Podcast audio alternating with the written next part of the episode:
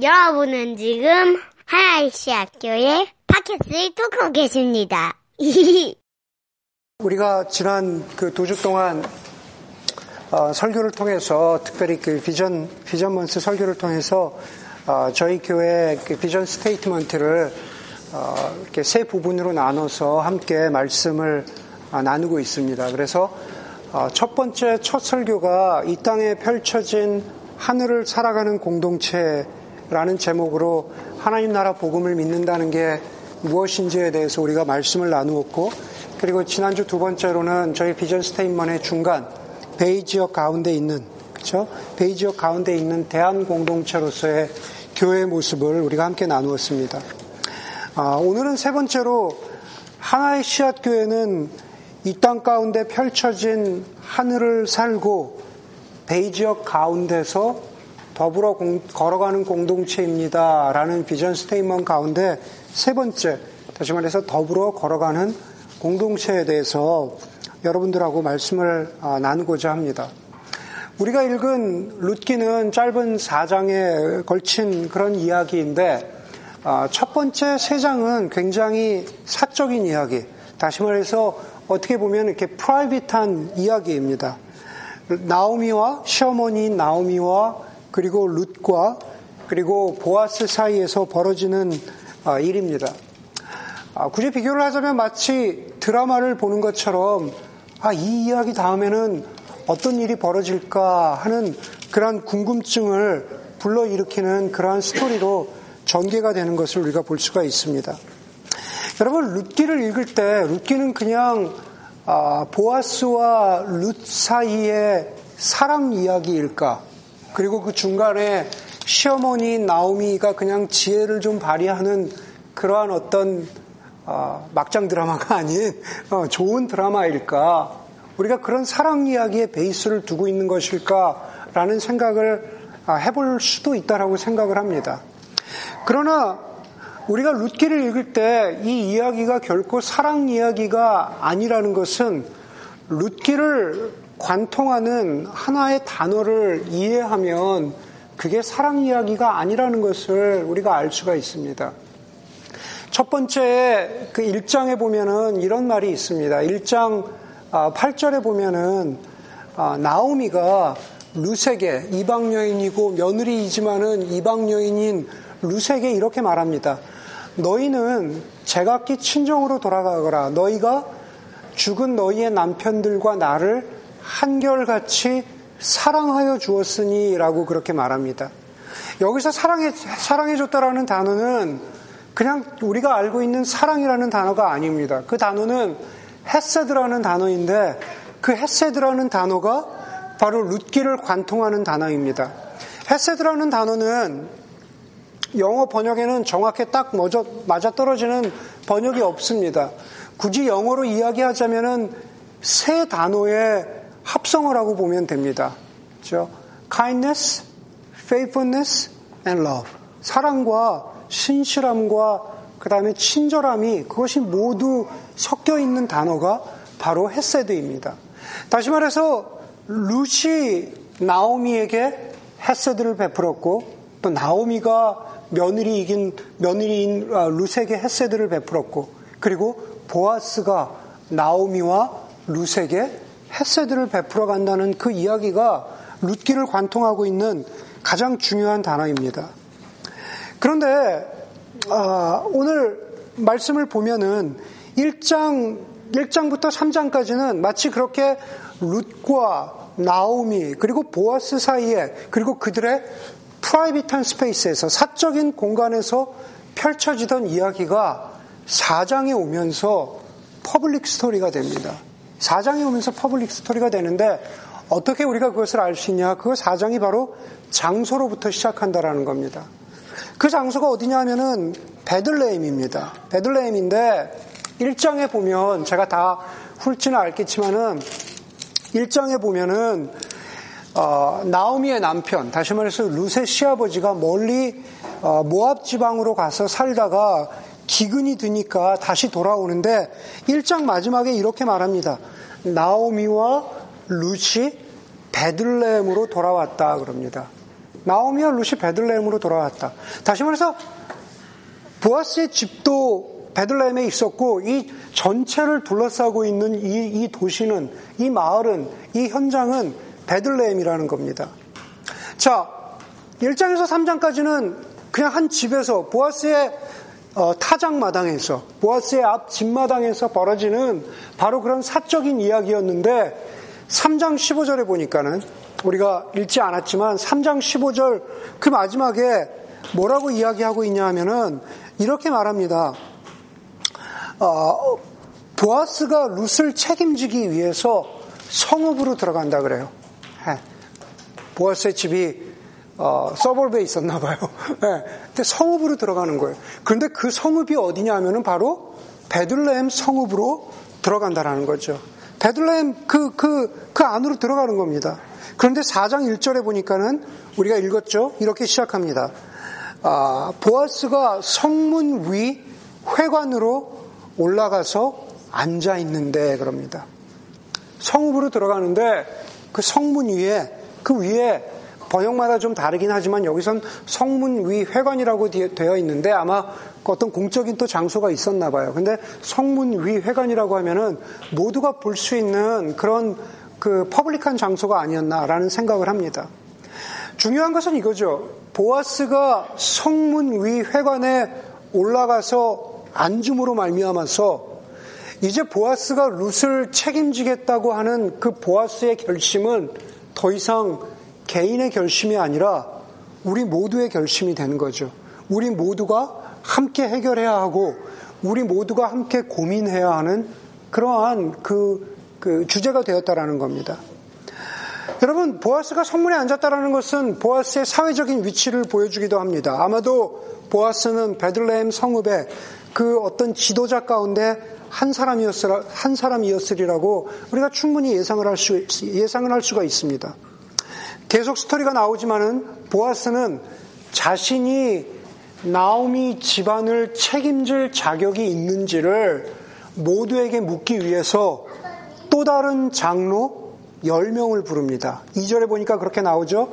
자기가 성문위 회관위에 앉아서 2절에 보니까는 보아스는 성읍 원로 10사람을 청하여서 그 자리에 함께 앉도록 하였다 그럽니다.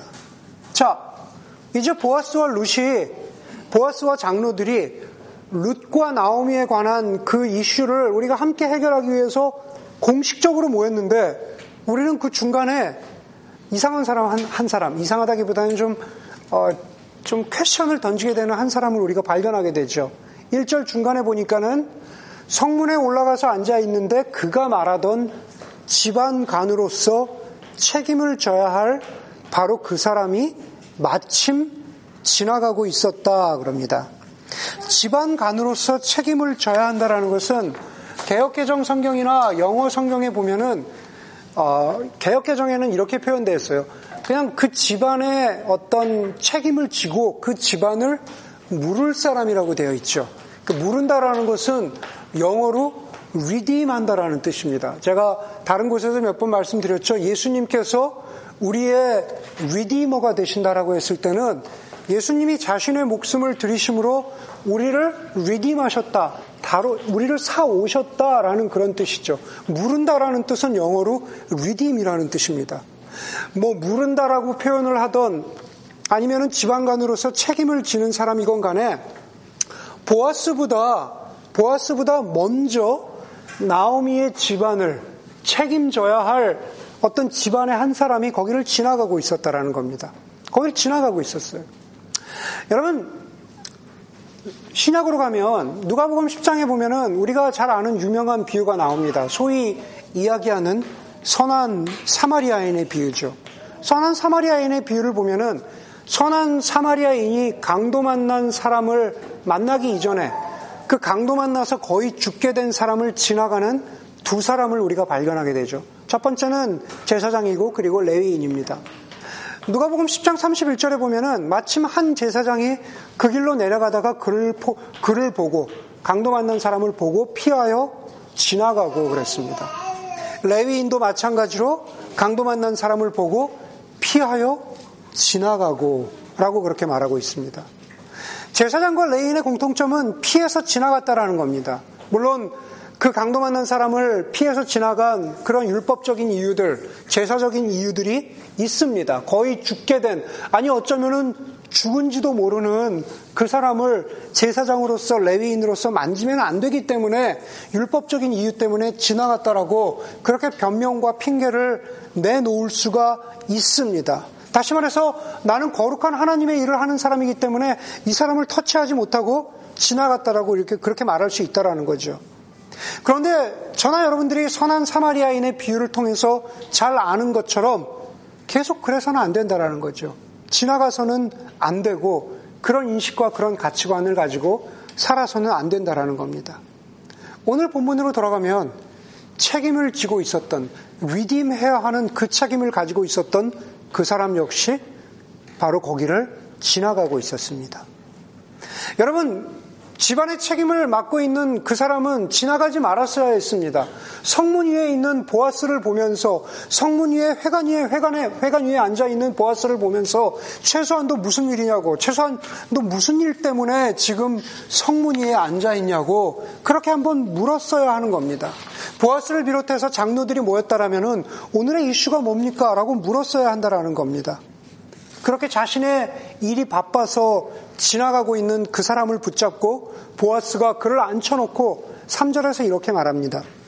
모압 지방에서 돌아온 우리 집안 사람 나오미가 우리의 친족 엘리멜렉이 가지고 있는 밭을 팔려고 내놓았어. 나는 당신이 그 밭을 사라고 말씀드립니다. 당신이 집안 간으로서 책임을 지겠다면 그렇게 하십시오. 그러나 책임을 지지 않겠다면 분명히 말하십시오. 당신이 책임지지 않으면 리디임하지 않으면 그 다음으로 두 번째로 책임을 져야 하는 사람은 납니다.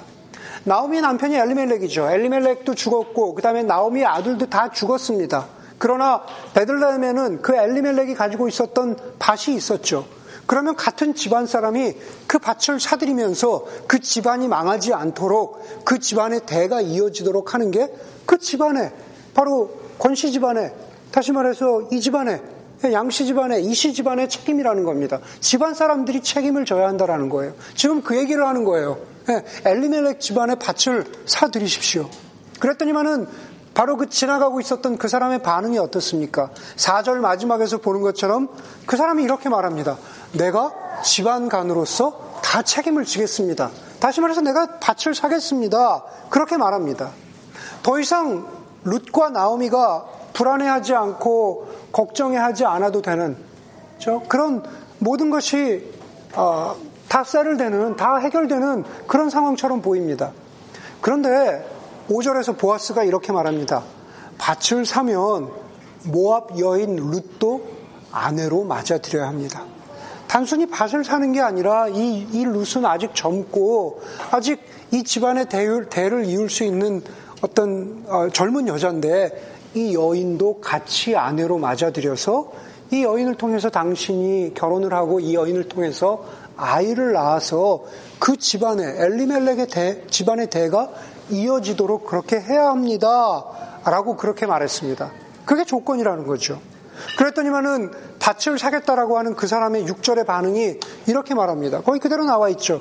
그런 조건이라면 나는 집안간으로서의 책임을 질 수가 없습니다. 잘못하다가는 내 재산만 축나겠습니다. 성경은 그렇게 기록하고 있습니다. 한마디로 자신에게 손해가 될 수 있기 때문에 책임지지 않겠다라는 겁니다. 그 사람은 자신에게 재산이 될 만한 땅을 구입하는 데는 관심이 있을지 모르지만 그러나 자신과 자신의 가족을 희생해 가면서 또 한 여인을 자신이 책임지고 결혼하고 이 룻을 책임지기에는 사실은 거기에 관심이 없다라는 겁니다. 없다라는 겁니다. 여러분, 우리 자신이나 오늘 운기 형제가 기도하고 우리가 함께 기도했지만 우리 자신이나 우리 교회를 포함해서 이 시대의 교회의 문제는 바로 이런 부분에 있지 않나라는 생각을 합니다. 어떤 부분에서 우리는 많은 경우에 개인의 영성, 뭐 요한 3서에 나오는 것처럼 내 범사가 잘 되는 것. 예. 오늘 바로 그 사람, 내 영혼이 잘 되고 내 범사가 잘 되고 우리 교회가 잘 되고 우리가 영적으로 아, 더 풍성해지고 성장하고 나와 하나님과의 관계가 더 견고해지고 과연 그것이 무엇인지 잘 모르겠지만 그러나 그런 것에만 우리가 관심이 있지는 않는가 하는 생각을 하게 됩니다. 다시 말해서 우리 교회를 포함한 저는 우리 교회가 거기서 비껴나 있다고 생각하지 않습니다. 우리 교회를 포함한 이 시대의 교회의 문제는 소위 이야기하는 바로 이 성전이라고 하는 예배당이라고 하는 바로 이, 이 여기에만 너무 관심이 있지 성전을 벗어나서 성문에서 벌어지고 있는 일에는 너무나 우리가 무관심한 게 아닌가라는 생각을 해보게 됩니다. 수양의 기간 동안에 몇 사람이 모여서 이야기를 하는데 한 형제가 저에게 묻습니다. 목사님, 우리 교회에 위기가 온다면 어떤 위기가 올까요? 우리 교회에 위기가 온다면 어떤 위기가 올까요? 제가 그 형제한테 그렇게 크게 고민하지 않고 이렇게 대답을 했었습니다. 우리 교회처럼 소시오 이코노믹하게 같은 그룹의 사람들이 그 상태에 만족하고 머물러 있으면서 아무 데도 가지 않고 아무것도 하지 않는 그 상태에 계속 만족하고 머물러 있으면 그게 우리 교회의 위기라고 우리 교회의 위기가 될 거라고 했습니다. 많은 이야기를 했지만은 소시오 이코노미컬리 그냥 우리끼리만 있는 것이 뭐 비슷한 사람들이 이렇게 오는 것이 크게 문제라고는 보지 않습니다. 우리가 그렇게 뭐 익스클루시브하게 한 것도 아니고 예, 항상 열려 있습니다. 소시오 이코노믹한 그런 한 그룹이 모여 있는 게 문제가 아니라 그냥 그 상태에 그냥 그것에 만족하고 아무것도 하지 않는 그러면서 우리는 우리는 좋은 교회야. 우리는 좋은 공동체야. 소위 이야기하는 성전 중심의 영성에 머물러 있다면 예, 성문에 나가지 않는다면 성문 위에서 함께 고민하고 함께 기도하고 성문 안팎에서 벌어지는 일들에 대해서 함께 고민하지 않는다면 아무 데도 가지 않고 아무것도 하지 않는 바로 그 사람과 같은 그 사람과 같은 책임지지 않고자 하는 그러한 영성이 예, 우리도 별반 다르지 않을 거라는 생각을 합니다. 여러분 우리가 비전문스를 지나면서 함께 나눈 하나님 나라의 복음이라는 것은 우리가 꼭 기억해야 됩니다. 하나님 나라의 복음이라는 것은 바로 지금 여기에서 펼쳐지고 있는 사랑이고 바로 지금 여기에서 펼쳐지고 있는 복음이라는 겁니다. 혹시 잘못 이해하면 하나님 나라 복음이 미래 나중에 그것을 미루어 두고 언젠가 미래에 다시 오실 왕 예수 그리스도께서 이 땅 가운데 완성된 하나님 나라를 완성하실 것이다. 그것을 미래로 연기해 두고 미래로 유보해 두고 우리는 그때를 기다리면서 그냥 지금을 적당히 살아야 한다라고 하는 그렇게 타협된 복음이 아니다라는 아니다라고 하는 겁니다. 하나님 나라 복음의 중요한 것은 바로 그 미래를 미래에 완성될 그 하나님 나라의 복음과 가치를 지금 바로 이 현재의 순간에 다시 당겨서 부족하고 모자라지만 그것을 당겨서 지금 그 복음대로 살아가고 그 복음을 실천하는 게 복음의 현재성에 현재성에 그 의미가 있다라고 하는 거죠. 그것이 예배당이 되었건 그것이 성문 앞이 되었건 그것이 어디가 되었던 되었던 것 간에 상관없이 그것을 현재형으로 실천하는 모습이 하나님 나라 복음을 살아가는 사람의 모습이죠. 오늘 최소한도 룻기에서 보아스는 바로 그 하나님 나라의 하나님 나라 복음의 그 사랑을 현재형으로 실천하고 살아가고 있는 사람인 거죠. 저와 여러분들에게 우리가 우리 자신에게 물어야 합니다. 우리는 보아스입니까? 아니면 우리는 성문을 지나가는 아무런 관심이 없이 그냥 그 반만을 사겠다라고 하는 바로 그 사람입니까? 우리는 어떤 사람인지 우리 스스로에게 물어야 합니다. 한국의 이재무 시인이라고 하는 시인이 바발이라는 바발, 밥알 아시잖아요. 밥알이라고 하는 바발이라고 하는 시가 있는데 오늘 메시지와 어떤 면에서 일맥상통하는 것 같습니다. 제목 바발 갓 지어낼 적엔 서로가 서로에게 끈적이던 사랑이더니 평등이더니 찬밥되어 물에 말리니 서로가 흩어져서 끈기도 잃고 제 몸만 불리는구나. 네. 뒷부분이 의미심장한 것 같아요. 바발들이 찬밥되어 물에 말리니 서로 흩어져서 서로 끈기도 잃고 제 몸만 불리는구나. 혹시 찬밥되어서 물에 말린 끈기도 없이 자기 몸집만 불어나는 바발과 같은 모습이 혹시 우리의 모습은 아닌지. 네. 바발이 많아졌는데 네. 더 이상 끈끈하지 않아요. 네. 더 이상 끈적이지 않습니다. 자기 몸만 불어납니다. 내 이익과 내 관심만 불리느라 주위의 것도 보이지 않는 그런 삶을 우리가 살고 있지는 않은지. 제가 늘 강조합니다. 우리의 신앙은 펄스널하죠. 하나님과 개인적인, 직접적인 만남이 있어야 됩니다. 그런 의미에서 우리는 우리가 하나님을 개인적으로 만나야 됩니다. 우리의 신앙은 펄스널 해야 되지만, 그러나 우리의 신앙은 프라이빗하지 않죠. 사적인 공간에만 머물러 있어서는 안 된다라는 겁니다. 여러분, 더불어 걸어가는 공동체라는 것은 정말로 이 교회 안에서, 공동체 안에서, 예배당 안에서 정말로 그냥 지나가지 말고 손 내밀어서 돌보아야 하는, 돌보아야 하는 사람이 누구인가를 다시 한번 돌아보는 겁니다. 여러분 그냥 지나가지 마시고 옆에 있는 사람 돌아보는 것. 그것이 공동체 안에서 더불어 걸어간다는 의미입니다. 또 동시에 더불어 걸어간다라는 의미는 우리가 밖으로 성문 밖으로 나가서 성문 위에 앉아서 세상의 고통과 아픔에 아니 최소한도 이 베이 지역의 고통과 아픔에 동참하면서 그것에 대해서 고민하고 그것에 대해서 생각하는 그러한 공동체가 되어야 한다라는 겁니다.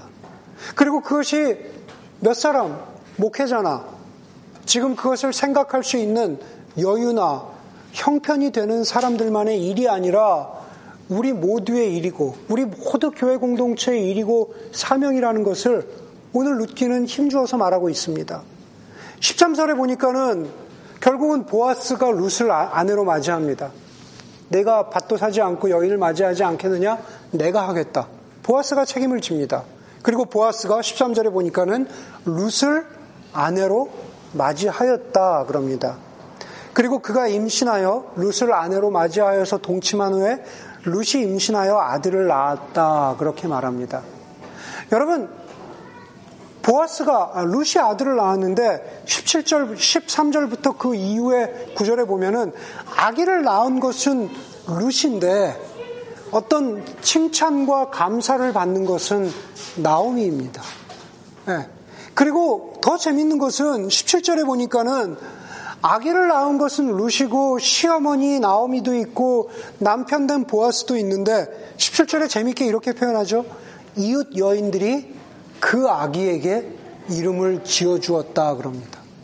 네, 이웃 여인들이 그 아기에게 지읒을, 이름을 지어 줍니다.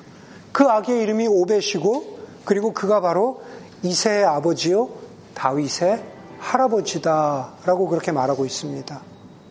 여러분 성경에서는 그 여인들이 누구, 누구인지 구체적으로 설명하지 않습니다. 중요한 것은 바로 그 아기가 태어난 현장에 다시 말해서 새 생명이 태어난 현장에 그 여인들이 적극적으로 참여하고 있었다라는 거죠. 그 여인들이 거기에 있었다라는 겁니다.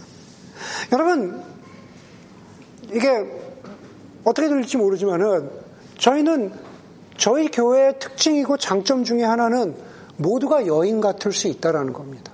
최소한 저는 그렇게 믿어요. 모두가 여인 같을, 같을 수 있다. 다시 말해서 모두가 하나님 나라의 복음을 나누고 그것에 함께 사랑을 나누고 함께 공동체를 마, 만들어가는 일에 목회자인 저뿐만 아니라 몇 사람의 일인 것뿐만 아니라 모두가 동일하게 목소리를 내고 모두가 자기 의견을 자기 생각들을 나누고 동참할 수 있다라는 게 그게 저는 저희 교회의 장점 중의 하나라고 생각을 합니다. 그렇게 장이 열려 있다라는 거죠.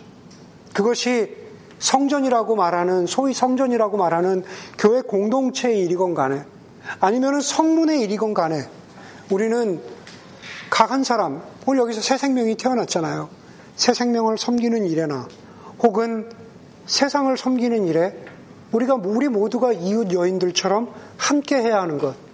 거기에 바로 교회의 신비가 있다라는 거죠. 그게 바로 교회의 신비라는 거죠. 제가 설교 시작할 때 말씀드렸잖아요. 이 모든 일이 벌어지고 있는 이곳이 어디라고요?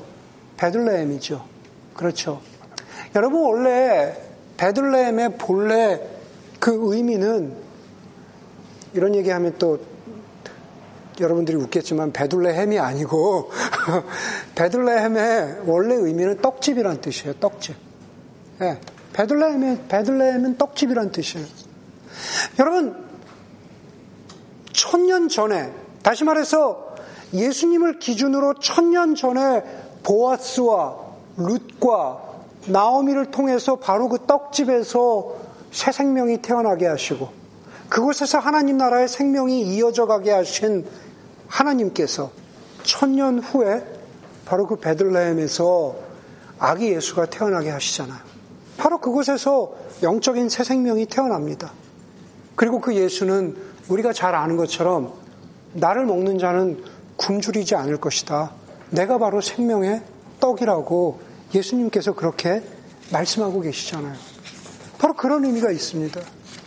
여러분, 주님이 계신 곳이, 그때가, 그곳이 베들레헴이 어떤 새 생명이 태어난 곳이라면, 주님이 계신 곳이 바로 떡집이라는 거죠. 주님이 계신 곳, 주님이 임재하고 계신 곳이, 그곳이 바로 영적인 베들레헴이라는 겁니다. 베들레헴은 영적인 생명이 잉태되는 곳이고, 또 회복되는 곳이고, 새로움의 장소라는 겁니다. 제가 우리 교회 3주년에 이 세 번째 설교를 마치면서 여러분들에게 강조하고 싶은 것은 바로 그것입니다. 저와 여러분들이 함께 섬기는 이 교회가 이 땅의 떡집과 같은 베들레헴과 같은 곳이, 되어야 되는데 그 교회가 함께 더불어 걸어간다라는 것, 걸어간다라고 하는 것. 예배당이라고 상징되는 이 공동체와 또 성문이라고 이야기하는 이 세상 가운데에서 우리 모두가 이웃 여인들처럼 새 생명을 잉태하고 그리고 세상을 섬기는 일에 부름받은 하나님 나라의 공동체. 그게 바로 우리 교회의 앞으로 나아가야 할 모습이라는 것입니다. 그렇지 못했던 것, 그것을 뒤로 남겨두고 그것을 회개하고 그것을 반성하면서 하나님이 우리를 영적 베들레헴처럼 부르신 떡집이라고 부르신 우리 말씀처럼 그, 그 표대를 향해서 그 소명을 향해서 우리가 나아가야 되는 그 생명의 떡을 만드는 일, 혹은 어떤 때 필요하다면 진짜 떡을 나누어 주는 일에도 우리가 함께 동참하고 함께 그것에 그것을 만들어가는 이웃 여인들과 같은 그러한 우리 하나의 시알 교회 공동체가 되기를 주의 이름으로 간절히 소원합니다. 이렇게 기도하겠습니다.